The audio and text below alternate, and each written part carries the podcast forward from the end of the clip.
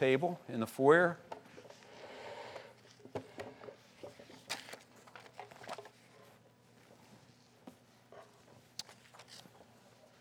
There's a lot going on today, isn't there?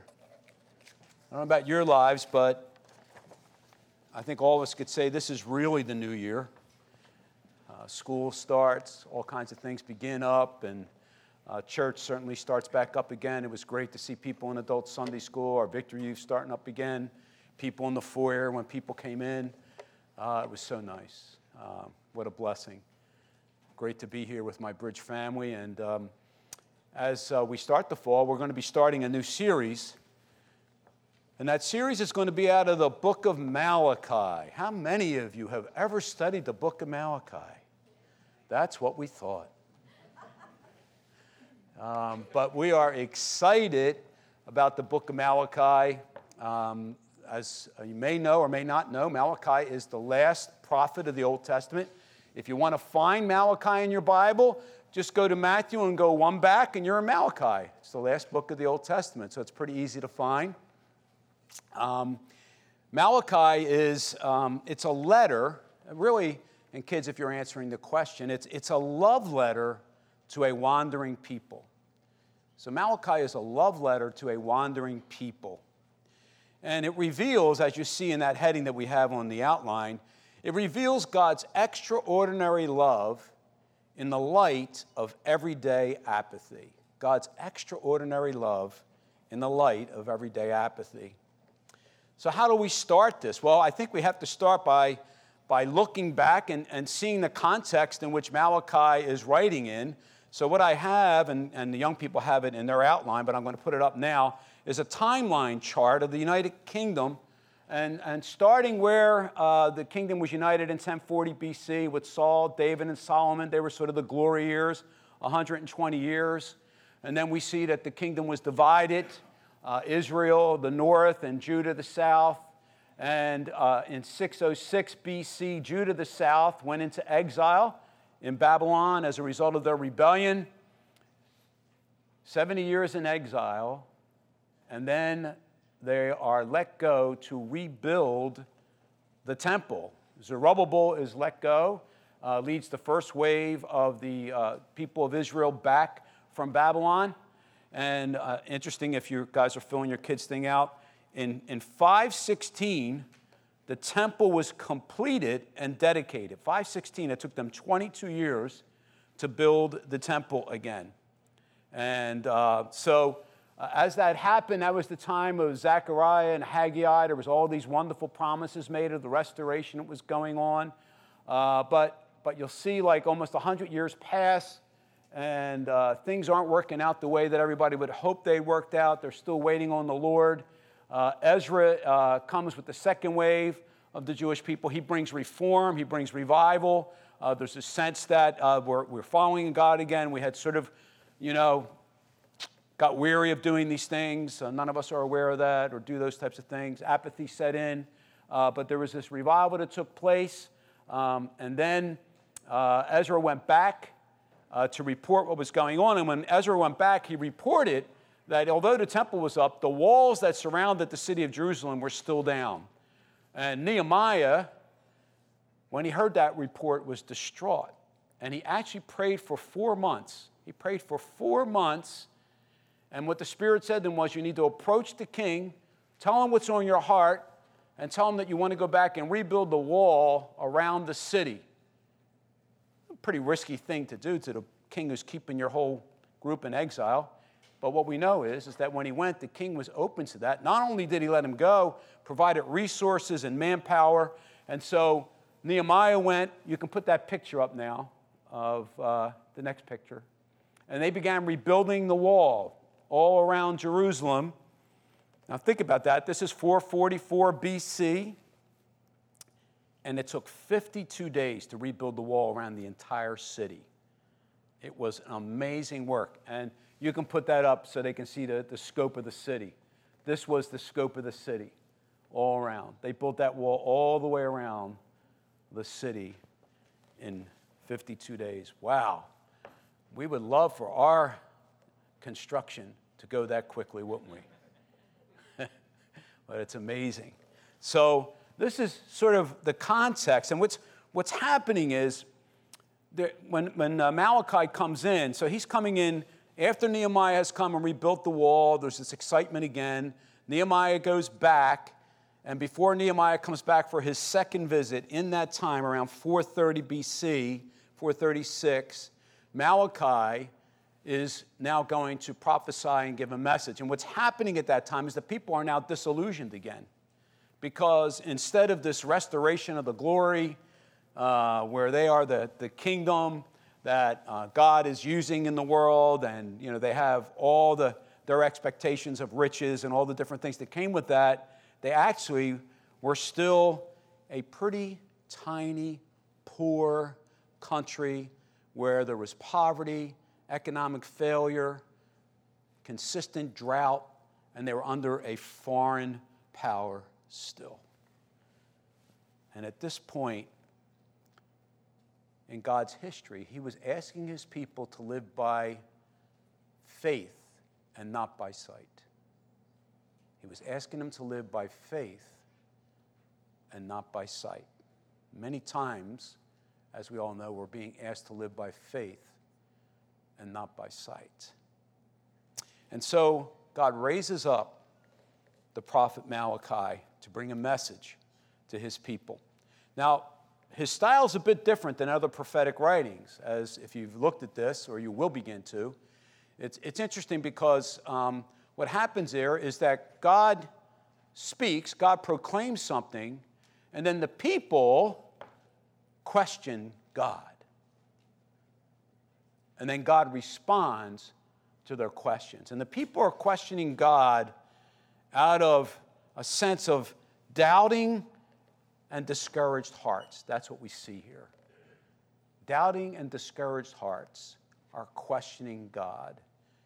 And I think all of us can relate to that in some way or another, can we not? Are there times when we have doubting and discouraged hearts and we question God? And here's God He's responding to that. And he's revealing what's in people's hearts as he will be revealing what's in ours. And so we're going to start by reading the five, first five verses of Malachi, and then we're going to go through each verse and look at what it's really saying to us today. So let me read Malachi chapter 1, 1 through 5. A prophecy, the word of the Lord to Israel through Malachi. I have loved you, says the Lord. But you ask, How have you loved us? And God responds, Was not Esau Jacob's brother, declares the Lord? Yet I have loved Jacob, but Esau I have hated. And I have turned his hill country into a wasteland and left his inheritance in the, in the desert jackals. Edom may say, Though we have been crushed, we will rebuild the ruins. But this is what the Lord Almighty says They may build, but I will demolish. They will be called the wicked land, a people always under the wrath of the Lord. You will see it with your own eyes and say, Great is the Lord, even beyond the borders of Israel. The beginning of Malachi. So that first verse says, A prophecy, a prophecy, the word of the Lord to Israel through Malachi. And that word prophecy is really the word oracle. An oracle has this idea of a, a weighty message, a meaningful message, an urgent message God is speaking. And He's calling for the people to gather and to listen. And most of the people Malachi was addressing had returned to Jerusalem from Babylon. It was a small group. It wasn't that a lot, maybe about 150,000 people at most. It's a ragtag group but the Lord persists in calling them Israel. He persists in calling them the nation of Israel. And they were the true heirs of the old promises he had made to the people. And as a result of who they are now in Jerusalem, they were a sign that those promises would ultimately come true. Didn't feel that way. And this is where God was going to go with them. Well, let me ask a question of us today. Is this message from Malachi important for us to listen to today? How many of you are like, Malachi? Gosh, I'm glad we're doing Malachi. I'm going to go listen to something else, something that's more pertinent. Malachi, that's one of the minor prophets. And he spoke so long ago, even his words are archaic. Malachi. Can he really speak to our modern culture? Can he really speak into our context? I was thinking about this as I was studying it, and I began thinking about Jesus on the road to Emmaus. You remember that story, right? The disciples are discouraged, they're, down, they're downtrodden, they can't believe that Jesus has been crucified. All their hopes are dashed. They're walking down the road away from Jerusalem, and a stranger meets them. Of course, we know the stranger turns out to be Jesus. Listen to what Jesus says to them in Luke 24, verses 25 through 27. Listen to these words. He said to them, How foolish you are, and how slow to believe that all the prophets have spoken. Did not the Messiah have to suffer these things and enter into his glory?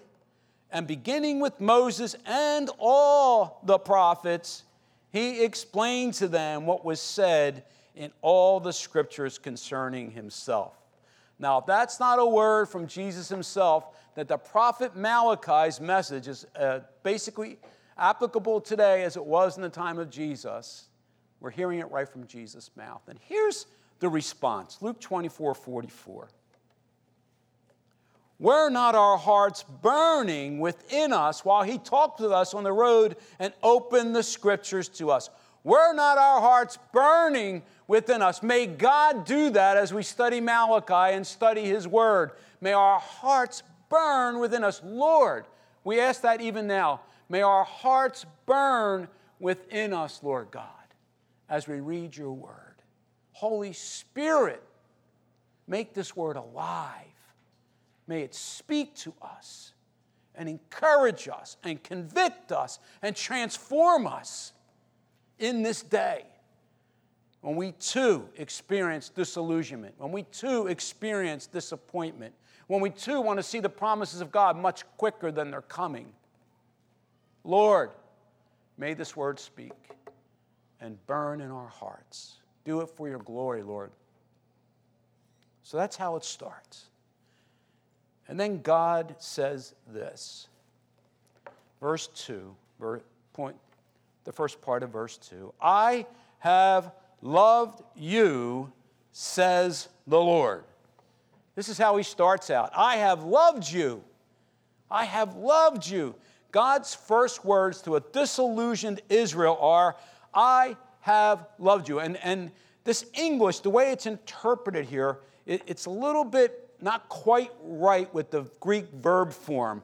The Greek verb form indicates a state of being rather than an action. It's more an ongoing response. I have loved you, and I still do, and I will continue to until the end of time. That's sort of the idea behind this. I have loved you and still and will. That's sort of it's like a it's like a parent with a rebellious child, right? I love you. I love you. Yeah, you got in trouble. I still love you. You can always come to me.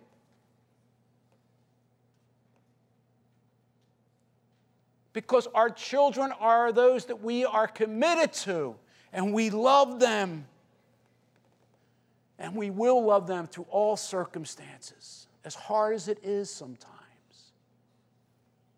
And these opening words indicate that an important theme of this message is love God's covenantal love. This is killed children's sermon. This is God's covenantal love. It's so important.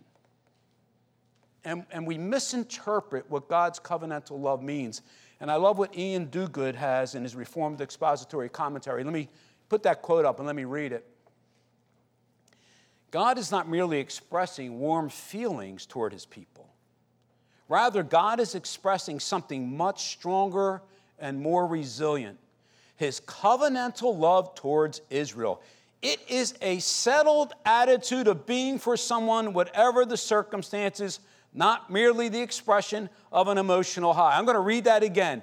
It is a settled attitude of being for someone, whatever the circumstances, not merely the expression of an emotional high. Isn't that the same covenant we make when we're getting married? When we have committed ourselves, it's an attitude, it's love in action. It's saying, I love you no matter what. I'm with you, I'm for you, I'm going to come alongside you. My promises are yes and amen. You can trust me. You can even trust me in the waiting. This is covenantal love. That's what God is speaking about. And how then do the people respond to God saying to this? Well, verse 2b But you ask, How have you loved us? How have you loved us, Lord? The people's immediate response was, Show us the evidence. You remember that line? Show me the money. Show me the evidence, Lord. How are you loving us? It's sort of just, it's shocking in some ways, speaking to God this way, right? How? How have you loved us? Show us the evidence, Lord. And what if uh, you were a spouse, your spouse came to you and said, I love you? And the response was, How have you loved me? I think if a counselor was listening to that, they would say, There's trouble in this relationship. Or maybe it's a parent and a child, right? And the same type of thing. I love you. Love me? Show me the evidence. Buy me that new car. We would say there's trouble in the relationship. There's doubt of the genuineness of the person's love. And in this relationship with Israel, they are at a point where they're doubting God's love for them. And God's revealing their hearts. You know, it's been a number of centuries since the high point of Israel's history, since the Exodus and the promised land and the reigns of David and Solomon and all the wonderful things that took place.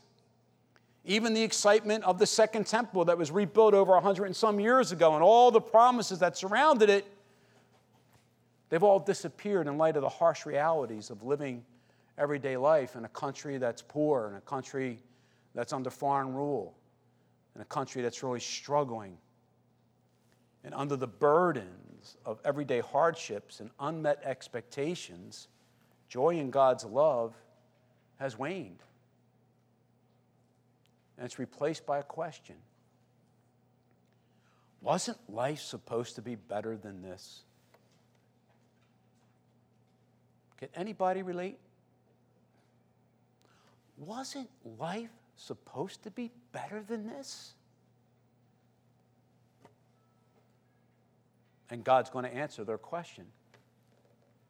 And here's how he answers it verses 3 through 5. Was not Esau Jacob's brother, declares the Lord? Yet I have loved Jacob, but Esau I have hated. And I have turned his hill country into a wasteland and left his inheritance to the desert jackals. Edom may say, Though we have been crushed and will rebuild the ruins, but this is what the Lord Almighty says They may build, but I will demolish. They will be called the wicked land, and people always under the wrath of the Lord. You will see it with your own eyes and say, Great is the Lord, even beyond the borders of Israel. Now, first thing we see here, guys, if you're answering your outline, God urges the people of Israel to look back into history and interpret their situation through the lens of the experience of the twin brothers, Esau and Jacob. They represent two nations, Israel and Edom. And here's where it goes the choice of Jacob over Esau is a classic example of God's election. Yes, I did say the word God's election. God chose Jacob instead of Esau to carry the blessing promised to their grandfather Abraham, right? God chose Jacob instead of Esau to carry the blessing promised to their grandfather Abraham. And when you look back at the story, in some ways, Esau seemed to be the better candidate. Certainly, he was the firstborn. He should have really had that. And we know that he sold these rights for a bowl of porridge. But we know that both of them were not, they were pretty shady characters, both of them, if you look back at the history. Nevertheless, Jacob was chosen and chosen before an Esau were ever born. If you go back to Genesis 25, there was an oracle about them while they were in the womb saying that the older would serve the younger, that God had chosen Jacob. Now, here's the thing God did not hate Esau in the sense of cursing him or striking out against him or angry at him. Like this word, the way we look at it in the, in the context of our culture, uh, we can look at it a particular way. But you have to look at it in the context of covenant. And what is covenant? And there's a choosing in covenant, and there's a not choosing in covenant. See, Esau was a blessed man. If you look at Genesis 33 or 36, you see Esau was prosperous. He had families, he had wealth, he had cities, he had a nation. So he was blessed in those ways. Yet, when God chose Jacob, he left Esau unchosen in regard to receiving the blessings given to Abraham. And God, in this particular illustration and comparison, he's contrasting the histories of two peoples. Both nations have sinned. Israel and Edom have sinned. Both are punished. But Israel, by God's free mercy, was forgiven and restored, while Edom was left in misery, which it had brought upon itself by its own rebellion. These are important truths. These are very important truths. And, and you see this idea that of preference of Jacob over Esau, it extended to their descendants. The nations descended from Jacob, Israel. It was conquered by the Babylonian Empire. They were in exile, and so was the nation of Edom. Yet God restored Israel from exile. And at this point, as we see, as he explains, Edom has not been restored. And God chose to show his favor to Jacob and his descendants.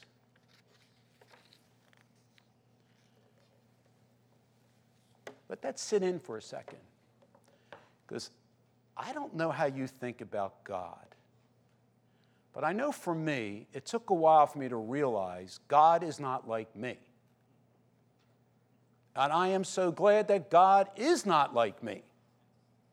I am so glad that God is so much wiser, and my understanding of God is so much minimal in, in the sense that God is greater in every way. Thank you that the God I worship is greater. I don't put him in the same context as me or even in the way I think.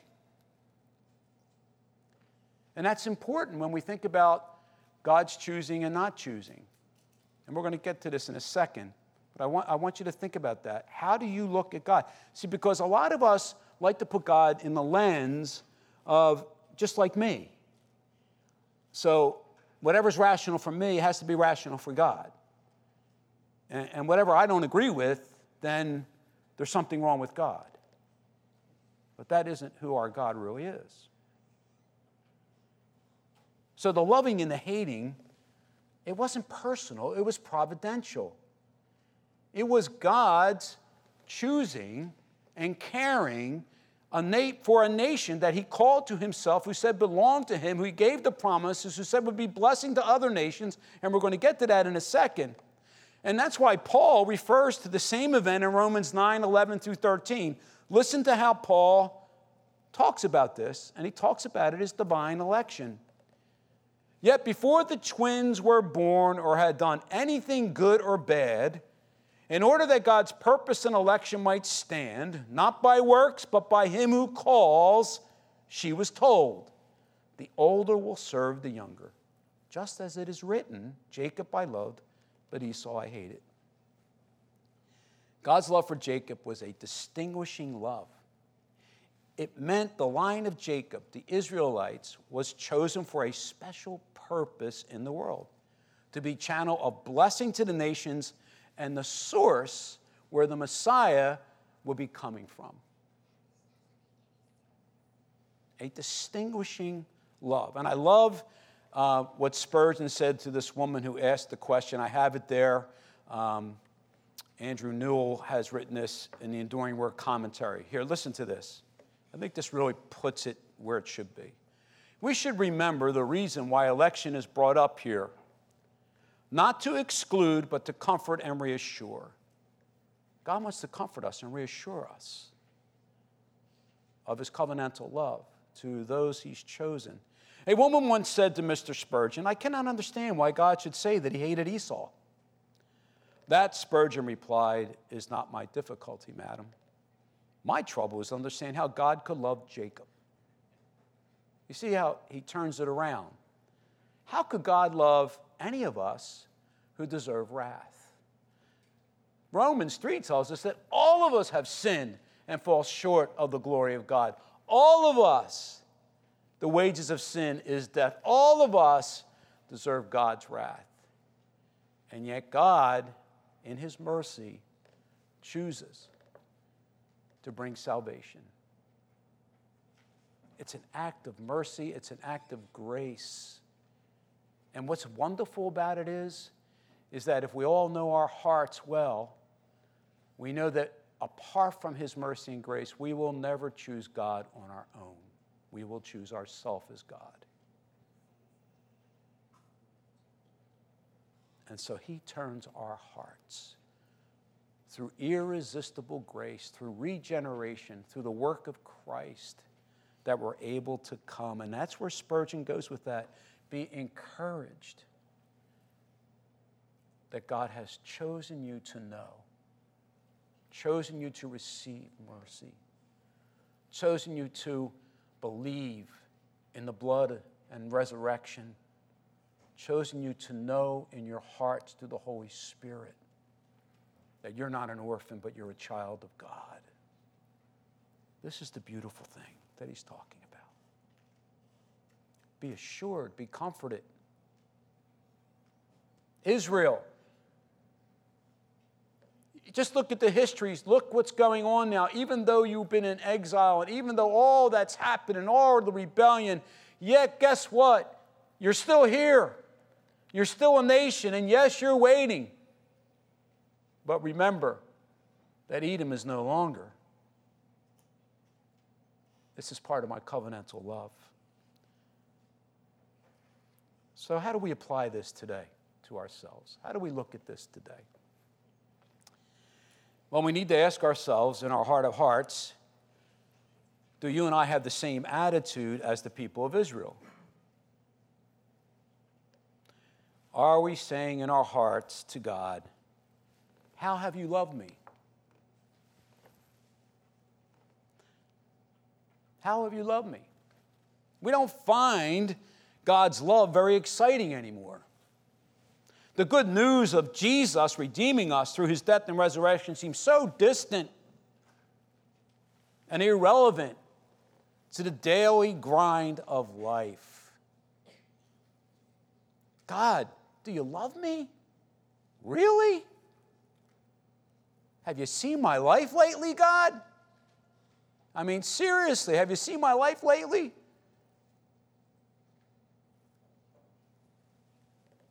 Have you seen my relationships?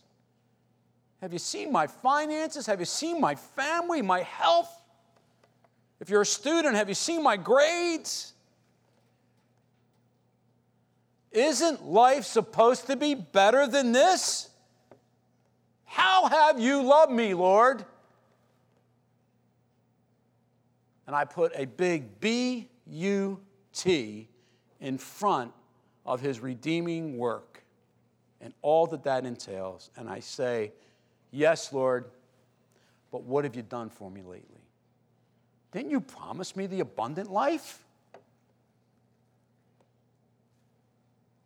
It's not what I'm seeing, Lord. And, and we begin to act like Jacob and we begin to act like Esau, right? Jacob was this self reliant schemer. So he would just go out and scheme and try to do everything, and he would try to make it on his own. And in doing that, of course, he was rebelling against God. He was destroying his life. He was destroying the life of people around him, so much so that his family had to kick him out and put him in exile themselves.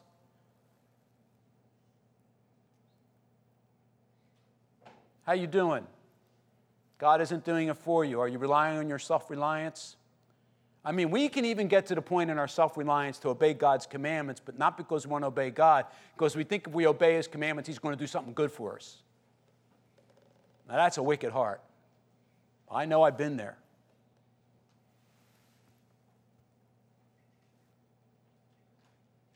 And are we sometimes like Esau? Indifferent? Just indifference. You know, live life, God's not really a part of it. My daily life, God's not really in it. You don't see me wake up, pray. You don't see me praying through the day.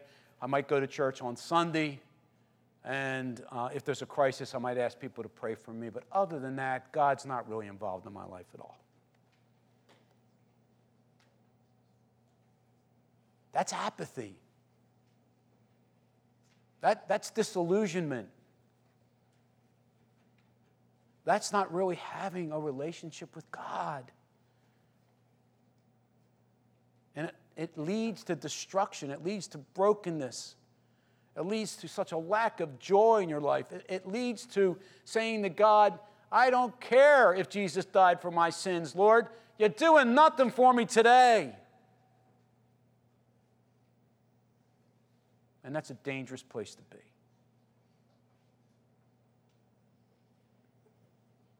It's a dangerous place to be.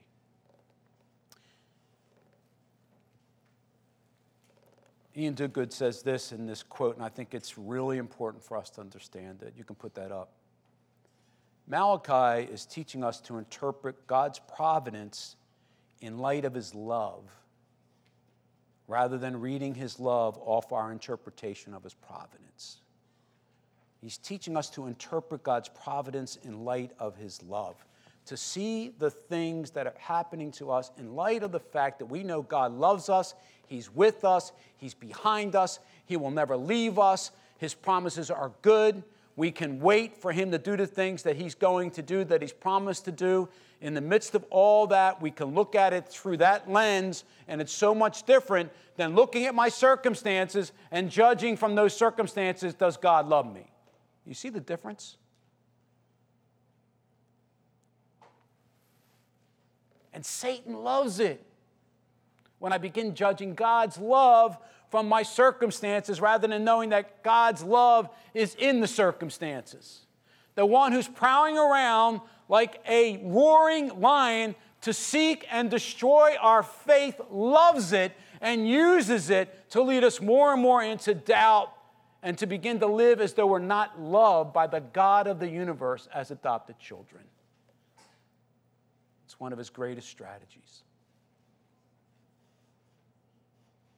So, brothers and sisters, where is Malachi going with this? Where is God saying? And I love it because here we are on the other side of that cross. And we can say, but God demonstrates his own love toward us in that while we were still sinners, Christ died for us. Hallelujah. Can you, can, can you say hallelujah to that? See, see, this is where the joy comes. Is that so old to you that you can't even have joy in that? then we need to look at our hearts. Because every time I hear that, I should be saying, I rejoice that in my rebellion, that I was acting like God of my life, God sent Jesus to die in my place that I might know salvation and I might know glory and forgiveness and reconciliation and a future inheritance that is mine. Hallelujah. Every time I read that, there should be this joy in my heart because I have been pulled from the pit. And then Peter says it so well. He says, But you are a chosen people, a royal priesthood, a holy nation, God's special possession, that you may declare the praises of him who called you out of darkness into his wonderful light. Once you were not a people, but now you are the people of God. Once you didn't receive mercy, but now you have received mercy. You are a chosen people. Rejoice in that. I'm a chosen person. How many of you ever had to play a pickup game of something and you had to wait for people to choose you? Oh, and how embarrassing it was if you were to lay, oh, I guess I'll take Angelo. But that's not who God is. God chooses us, He loves us. Covenantal love is all over us. And He calls us to be a priesthood, a people who intercede for others, a people who mediate for others, a people who proclaim good news for others. And as a holy nation, we are light to the world who so desperately need this covenantal love.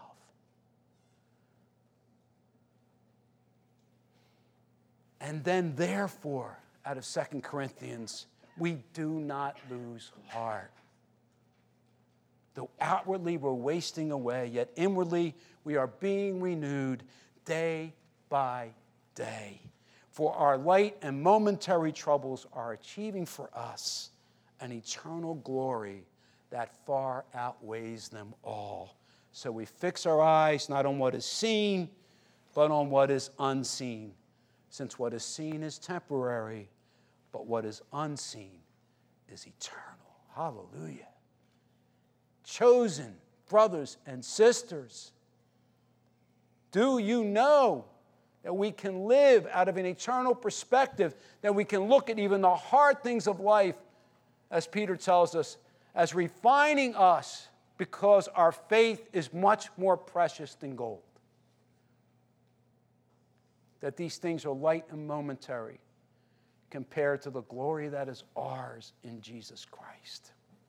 And we are the recipients of that very last promise that he writes there that this will extend to the nations. This morning, Malachi's message is speaking to us.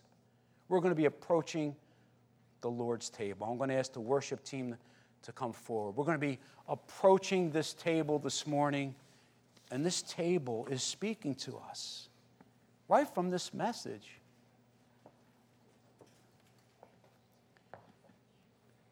It's saying God is faithful. It's saying this is representative of my covenant love that the promised Messiah has come. He has brought salvation through the sacrifice, his perfect sacrifice on the cross. That his body, yes, his body was broken. His blood was shed all for those who have been chosen, all for those who have come and believed, all for those who've received irresistible grace and are regenerated by the love of God. All who could say, Abba, Father, I'm an adopted child of God. We come to the table remembering that this is the God who spoke from Genesis through the prophets, through Moses, and certainly through Jesus. May the joy of the Lord begin to fill your hearts. Brothers and sisters, in this moment, we not only look back, but the Spirit's alive in you right now, saying to you, This is true. God has not left you alone. God is for you and not against you. Remember, Yes, there are hard times. And Jesus promised that we would face adversity, but the promise doesn't end there. The promise says that I will be with you to the end, and then you will be living in a city whose architect and builder is God Himself. And when I come back again, you will be like me. Hallelujah. Because you are chosen. Don't forget that chosen. And my covenantal love keeps you, surrounds you, protects you, encourages you, inspires you. The Spirit is speaking right now. And what a wonderful time it is because now we can bring our hearts to Him. And I just want to make a reminder this is a meal of faith. If you're somebody here and you haven't believed, this is your moment to come to the Lord and believe. While we're receiving communion, it's your moment to come and say, Lord, I see clearly that I am in